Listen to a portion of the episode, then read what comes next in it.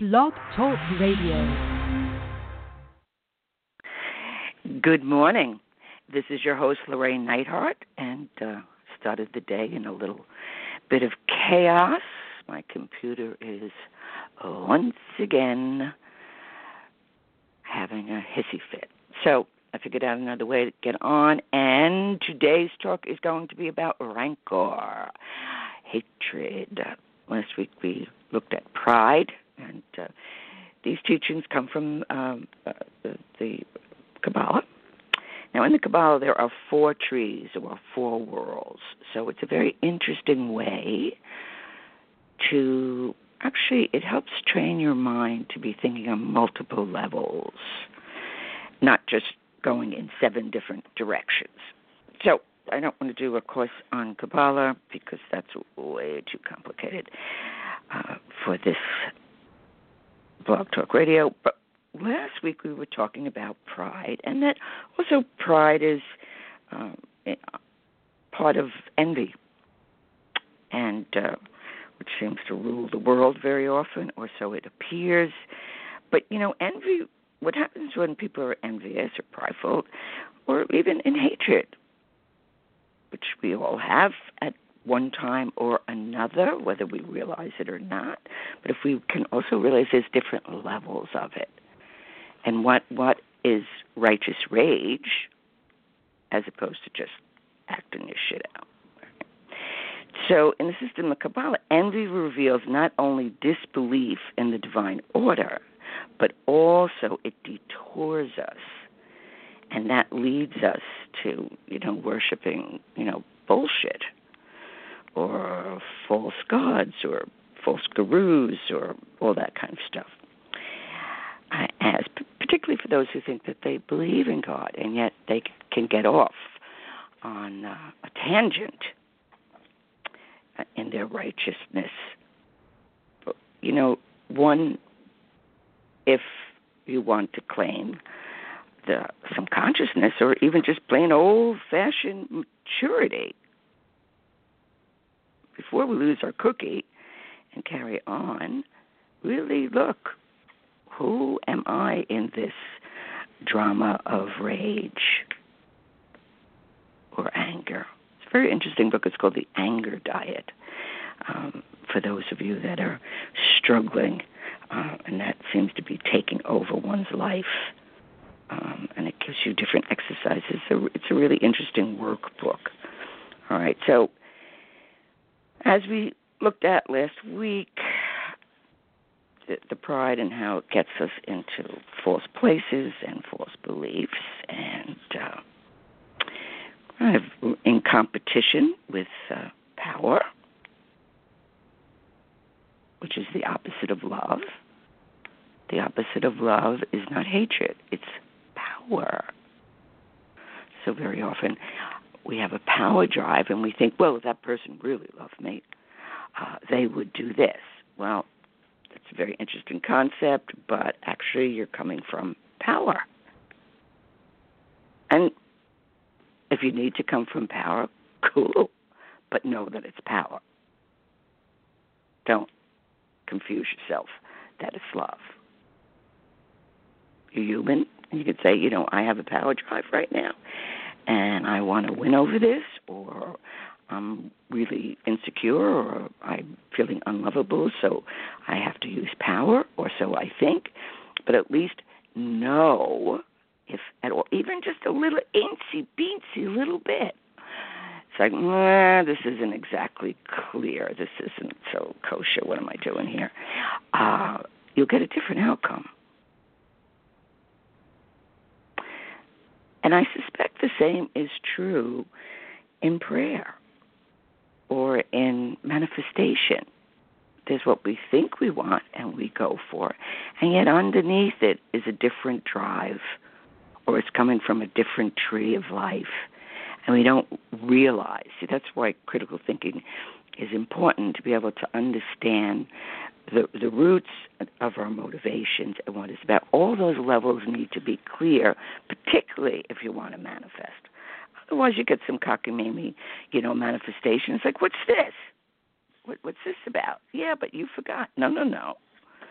Divine didn't forget. You got the order wrong. You didn't understand where you were coming from.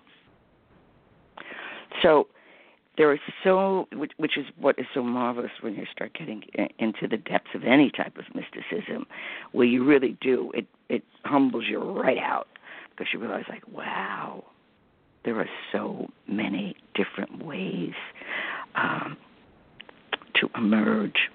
And hopefully that is one of your goals, wisdom. Because with wisdom, everything else, we, we start to understand how to work with these levels, and we're not so determined to just have it our way, but we want it the way that is for ourselves and for others, and what is really the highest for our souls, not just our egos, and how to begin to have feelings of gratitude, like, wow, isn't that astounding? I wanted this, but I got this. And then when I started to understand, it's like, oh, that's why it didn't work. It didn't work because it wasn't true to your being. So with Rancor, and in in the worlds of Kabbalah, as I said, the four worlds in Kabbalah, we begin to understand uh, that what motivates us, you know, it tells us don't. There's there's three different kinds. It's and it's uh, we find three different forms of hatred. One says, do not hate, do not seek revenge, and do not bear a grudge.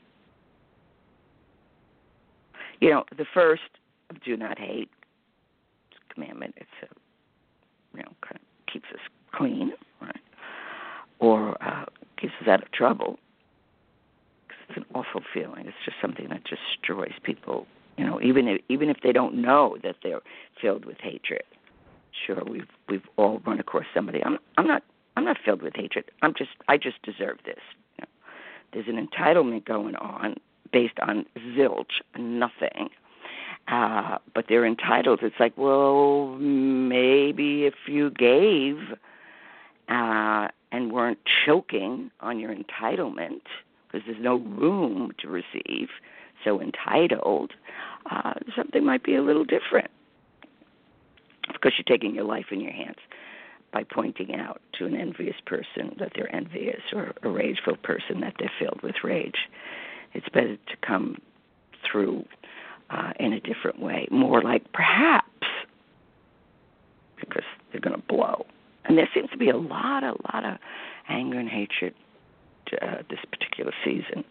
And so that is because we need to work with it, not because the fear is going to take us over, because fear is a liar and it has no courage.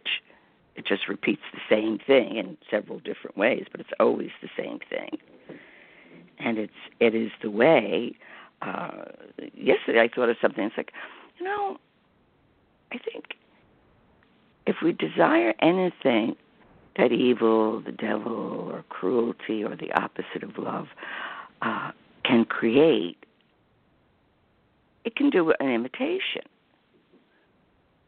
But evil or negativity cannot do an imitation. It cannot imitate love. So if we desire, I don't know, riches and fame, okay, not such great forces can, can create that. And we think, oh, wow, now, now I have it. This is cool. Look at me. But it will never work. Have any real connection. It's illusion, and you're making, uh, you know, deals with, with uh, sometimes it's with the world, and then that's not going to last.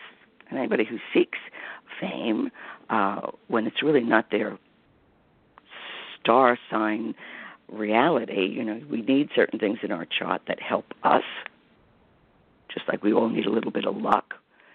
Um, and, uh, But people will run after it and run after it, and, it's, and, and instead of saying, no, let me work on the things I need to work on.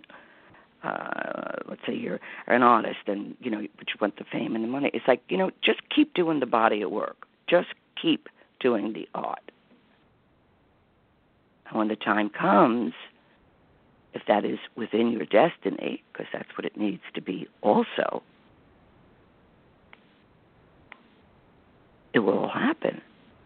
But if you don't want to do it because you're not going to be rich and famous, you got to go back to the drawing board. Because in creation, it's something that takes us over. It's not something that we own. We have to do it. Um, just like consciousness, we have to do it, whether we receive or don't receive. It's just part of our enduring spirit. So this is part of, you know, how the Kabbalah helps us begin to look at life in a, in a completely different way. It's and it's a refinement. It's also very humbling because we think like, uh-oh, that's not so clean. Look at what I was doing here, what was happening here. So in the first, that is do not hurt, that's the most common form of hatred, and it's a reactive hatred. We immediately uh, hate somebody who is disagreeable to us or, on sub- or subjects us to any type of suffering. Okay. But this is a temporary condition, hopefully, uh, the equivalent of having uh, our, you know, our foot stepped on. And the reaction to the pain is an immediate, kind of, it's kind of like the the, the animal, you know, the, the pure part, just an instinctual readiness to fight or curse the aggressor. But uh, as the pain and the discomfort die down, there's also a reduction uh, in the victim's total contempt for the agent of his suffering. So it's kind of like, yeah, you stepped on my toe. What are you, stupid? You know, we, we do all that kind of stuff.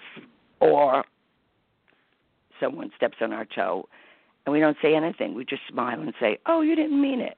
Well, that's that's eating the rage or eating the hatred. The acknowledgement is, ouch. Sometimes that's all we need to say. Even in, in, in love relationships or, or any communication, ouch. That hurt. We don't have to go into a dissertation on hurt or why they hurt or or uh, giving them, you know, a psychic reading on their on their unconscious rage. No, just ouch will do in this case. So when the pain and discomfort dies down, and then, you know, we we don't feel it so much. Now, if the person who stepped on your foot, the aggressor, reacts with regret and identifies with the pain or simply recognizes his error or expression of non-intent. And it is possibly not only to eliminate the hate, but to end up exchanging courtesies. So, I'm sorry. I was being clumsy. I wasn't paying attention. I was on my cell phone. I didn't know I was walking into you, whatever it might be. That's the reason why we have the apologies. We don't want to create. So just enough, you know, what were you doing in my way is not exactly, or you were wrong and I'm right. No. And you have to remember, all this stuff builds up over a lifetime. And that's a very important mystical fact that we want to dissolve wherever we can, particularly these little things that can grow into great things. And most of all, when these little things turn into great things, the wrong person usually gets is the object of your rage. Usually the person you love the most or who is safest or who's not going to kill you for for going bonkers on them, they get it and they have nothing to do with it. And then when you come off your huffing and puffing, you think, well, what did I do that for? That person didn't deserve that level of rage. When we cannot stop the hatred or the rage, even if we're being very cool and we're not acting it out, but it's going on in our mind again and again and again, very often we are possessed by an archetype. We can't stop it. Personal hatred or personal rage just says, you know, I am really ticked about that. Uh, and we start to try to figure out a solution, what would be the wisest um, way that we can handle this, that we need to express the hurt, but we don't want to turn it into a third world war. But when we can't stop it, we've been possessed by an archetype. It's running through us. The rage of the Great Mother, or the revenge of, you know, uh, Zeus, or, or whomever it may be, you know, we've one of the gods. I saw an opening and kind of jumped in and said, hey, good, I got them to act out my stuff. So we can always claim our humanity. And that's the safest and wisest place to stay. What do I humanly have the right to react and work with this? And what is the wisest way? So sometimes it's very good uh, before we react to something, say, you know, I'm going to give this twenty-four hours or seventy-two hours. Um, I, I need to think about this, or I need to, you know, see what my dreams say. I, you know, I don't want to blow this out of proportion. I, I want to get goals from this. Well, we don't get goals when we go into an immediate, you know, revengey battling. You're not going to get anything except more anger. So this type of of uh, hatred is just is, is kind of the ordinary, everyday kind of stuff that pisses us off. But then there is the one that seeks revenge.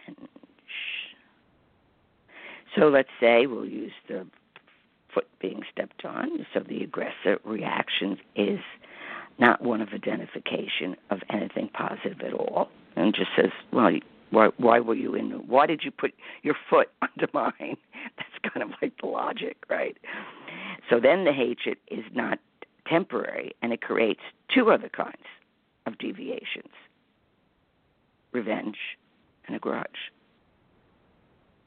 So you see how a simple mistake, when not handled immediately, Um, with a little bit of wisdom, and certainly being humble. And even if it wasn't your fault, so what? Just it's like, this didn't mean to happen.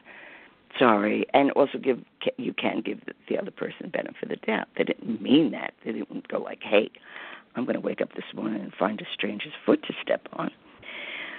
You know, we can chill that, but if we're not aware, the revenge and the grudge comes. This is also what happens amongst people. They have different beliefs, um, and we're feeling hatred, and we can't bear it, so we'll project it onto the other. You know, let's get back at them and teach them a thing or two about how they should be as human beings. Well, that doesn't work either, although this earth keeps on trying that one. So when we do not, when we're advised, do not seek revenge, or the revenge is mine, it's because the divine or the order of life or the karma or whatever system uh, life is working under, it knows to the exact degree. If you want revenge for something where, yes, that's your feeling of revenge, but you don't know the whole story. You may be totally off the mark. And then seeking revenge for something that really is a projection in your own psyche. And then what? You're often revenging, but it's it's it doesn't work. So the consciousness, you know, we may be able to go into... Uh, I'm not saying to be pussyfoots. I'm not saying to not have a sense of self, but not the revenge. That that wants to hurt. So how do we define revenge? Uh, so it, it may be that, uh, I don't know, you asked to borrow somebody's uh, iPad or something. I don't know. Don't have much of an example for that one for some reason. And they and they say no. And then the next day they want to borrow uh, your iPhone. And you say no, not because you don't want to lend it. It's just because they didn't lend to you. So you already got a secret going on here, or a cup of sugar or whatever it is. They didn't give to me, I'm not giving to them. Now, children are very, very aware when it's not fair, because they'll always say, it's not fair. But they, it's not understood what isn't fair. It's it's the level. So what begins to, the level of the revenge? Well, I asked them, let's say I asked them for something of value. I asked them for gold, and uh, they said no, but they asked me for bronze, and I said no. Now, the fact that there's a different value there, it's not tit for tat. If you ask for something valuable, and it is refused, and then uh, the other person asks for something that's not as valuable, using revenge is not the right route, because they didn't give to you. It has to do with values. And we are the you know the, the person who's who's asking usually doesn't really comprehend what the true value is, or they'll demean the value. They'll say, "Oh, why don't you just do that? I mean, come on, what's the matter with you?" But they don't know what your value is. Now, it may be an emotional value, it may be a sentimental value, it may be uh, whatever you just it, it, you, you just sense that's not right. Or the last time I lent them something, it came back with a stain, or it was broken. So we're going to bring that up? No, it's just no. And it's also being able to know when we ask for something and someone says no, their right to say no is their right to say no. It's not your right to start a fantasy of revenge or payback. Um, we can pay back uh, with an insult, or we can pay back with gossip. Could you imagine that person, da-da-da-da-da-da? And then we're off and running. But who is it going to bother? You. Your sense of self. Your wisdom. Always question, not necessarily doubt, because doubt, sometimes too much doubt can create so much fear. But, you know, more more as a question, it's like, boy, what got into me today? Just that phrase, when we ask that of ourselves, we know we're, we're, we're in an archetypal world and something did get into us. Some um, complex uh, got in, and we, we don't even know what what happened. So when we want revenge and retribution, um, no. It's it's it's a it's a form of hatred. Revenge is definitely a form of hatred, and it's a you know that feeling of being stepped on, or feeling uh, uh, appeased only by stepping on a, on the aggressor's foot, and, and then there was worse situations, and, and it's when we're bearing a grudge, right? While revenge is being played out in the immediate or the near immediate. Uh, discharge of hatred and grudges, and pro, uh, grudges are prolonged hatred. And people can act with a superiority to a request to somebody who's previously denied us something, and we actually manage to deepen a conflict. Well, these are, so regarding hatred, there's like four kinds. The It's the, the one... Uh, is easy to provoke. It's the different kinds of hatreds that we can react to or be part of or participate or bring with us. Uh, so one is the person who's easily provoked and is easily to appease, and where the negative is neutralized by the positive. And then the one who is difficult to provoke and also difficult to appease, where the positive is neutralized by the negative. And the third one, Uh, the one who is difficult to provoke and easy to appease, this one is the sage. And the one who is easy to provoke and difficult to appease, this one is the wicked. So those are different levels that we begin to realize, like, wow, how does this work? How do people get into this this level, and and what kind are you? And looking at it, not with tearing yourself apart, because that's looking at yourself with a complex. But that would be the negative animus. The negative anima is attacking you. Well, you're an idiot for this, all right? Instead, with the way of looking at this, it's like, okay, so what was I really about? It becomes a very interesting conversation, an internal conversation of different levels. So when these personalities appear in the framework of, let's say, nothing refers to a person who is totally lost and who's easily provoked and just as easily appeased. He carries out two tasks, one of getting angry and then of calming down. In fact, he is nothing. It's just nothing. No big thing, okay? Since he's already creating problems for himself that he can easily solve. His rancor is small, Uh, but his losses of time and energy belong to those who are carried and swept away by life. He has little space for growth.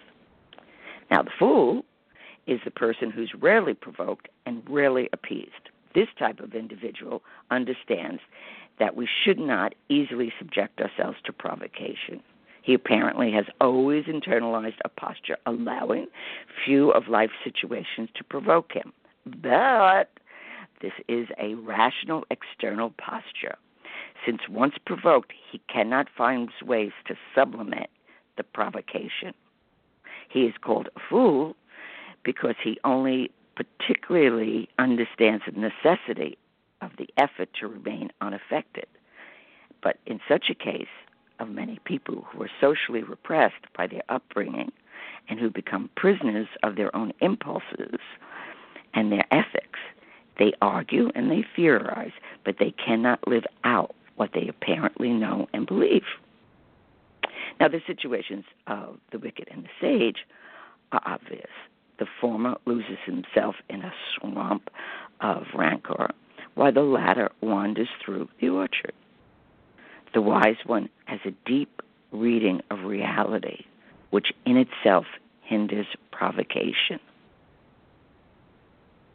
You feel the wisdom in that? The wise one has a deep reading. We look into it, and we know.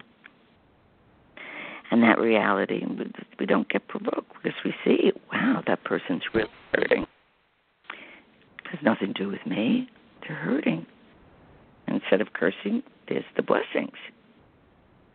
So when we begin to look at rewards of wisdom, and it's it takes a lifetime, but it is so worth the journey. It's like finding absolutely new colors that you've never seen before that you can create with, and that's part of what is so fascinating about how life works in this kind of, in this mystical realm. Mystical realm doesn't mean Neptune and we're just like walking through walls. It means the refinement of what we're seeing and how the everyday things of life. And we claim, oh, well, you know, that's just human. Well, yes, but that's not exactly the, uh, the part of humanity that we want to keep alive. We want to. It's also human to become wise, to have a little understanding, to be able to work with humility and not continue, uh, like I said, the, the, the small, innocent events of life that, you know, piss us off. But then before we... Before we carry on, give it and just say, really, what is this worth? What What's really going on? Or this person has stepped in my foot. They they just woke up. I didn't realize how angry I was, but I know how angry I am by my reaction. And then in order, because when we've offended somebody, then we fear them because we fear their revenge, whether we realize it or not. Not everybody takes revenge. They may just go silent and disengage. But you're always waiting for the revenge. So you're always living in a state of fear. When you could have just realized, I overreacted. excuse me. So, my computer is still doing its wildness, so I hope this goes on. Au revoir.